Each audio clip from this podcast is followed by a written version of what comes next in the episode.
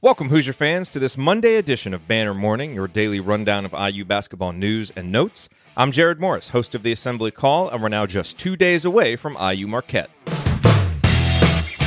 In team news, Indiana dominated Montana State 80 to 35 on Friday night to complete a successful two-game stretch to open the season against lightly regarded opponents. As you've probably heard by now, the 35 points that Montana State scored were the fewest by an IU opponent since Notre Dame scored 29 points in 1971.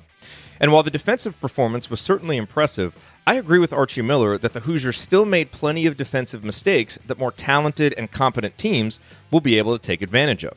Archie said, quote, I didn't think we were very good in transition at times, especially early, and there's some things that we've really got to get shored up in that because we're really going to be exposed here moving forward by the talent level and the speed of the game and the players.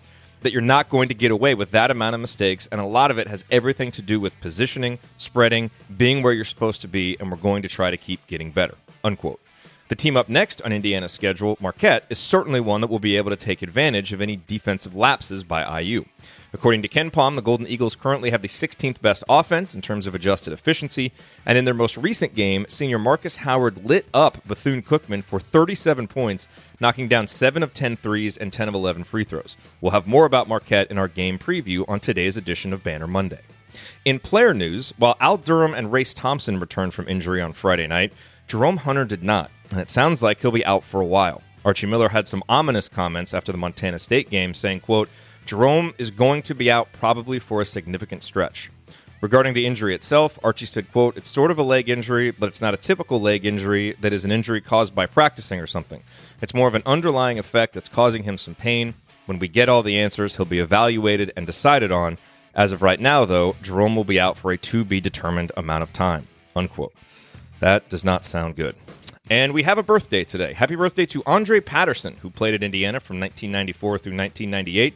A highly regarded recruit, Patterson had a solid but inconsistent career at IU, averaging 11.3 points and 5.7 rebounds per game. He is best remembered for delivering a performance in the 1995 preseason NIT title game that Dick Vitale still sometimes lays awake at night thinking about. After hitting the game winner in the semifinal to put the Hoosiers in the championship game against number 6 Duke, Patterson erupted for 39 points, at one point scoring 15 straight for Indiana. Patterson played two seasons in the NBA for Minnesota.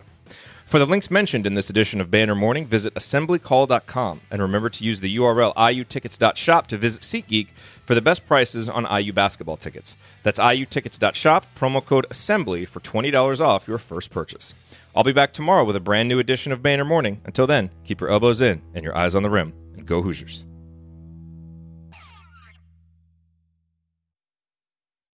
Sticky notes, email alerts, a string around your finger.